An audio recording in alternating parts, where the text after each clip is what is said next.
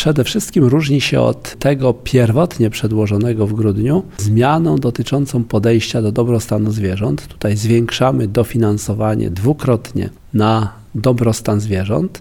Takie jest też poniekąd wsparcie dla gospodarstw hodowlanych. Wszyscy w tej chwili ubolewamy nad tym, że zmniejsza się nam ilość gospodarstw z hodowlą, szczególnie trzody chlewnej. Tutaj jest ten ubytek największy.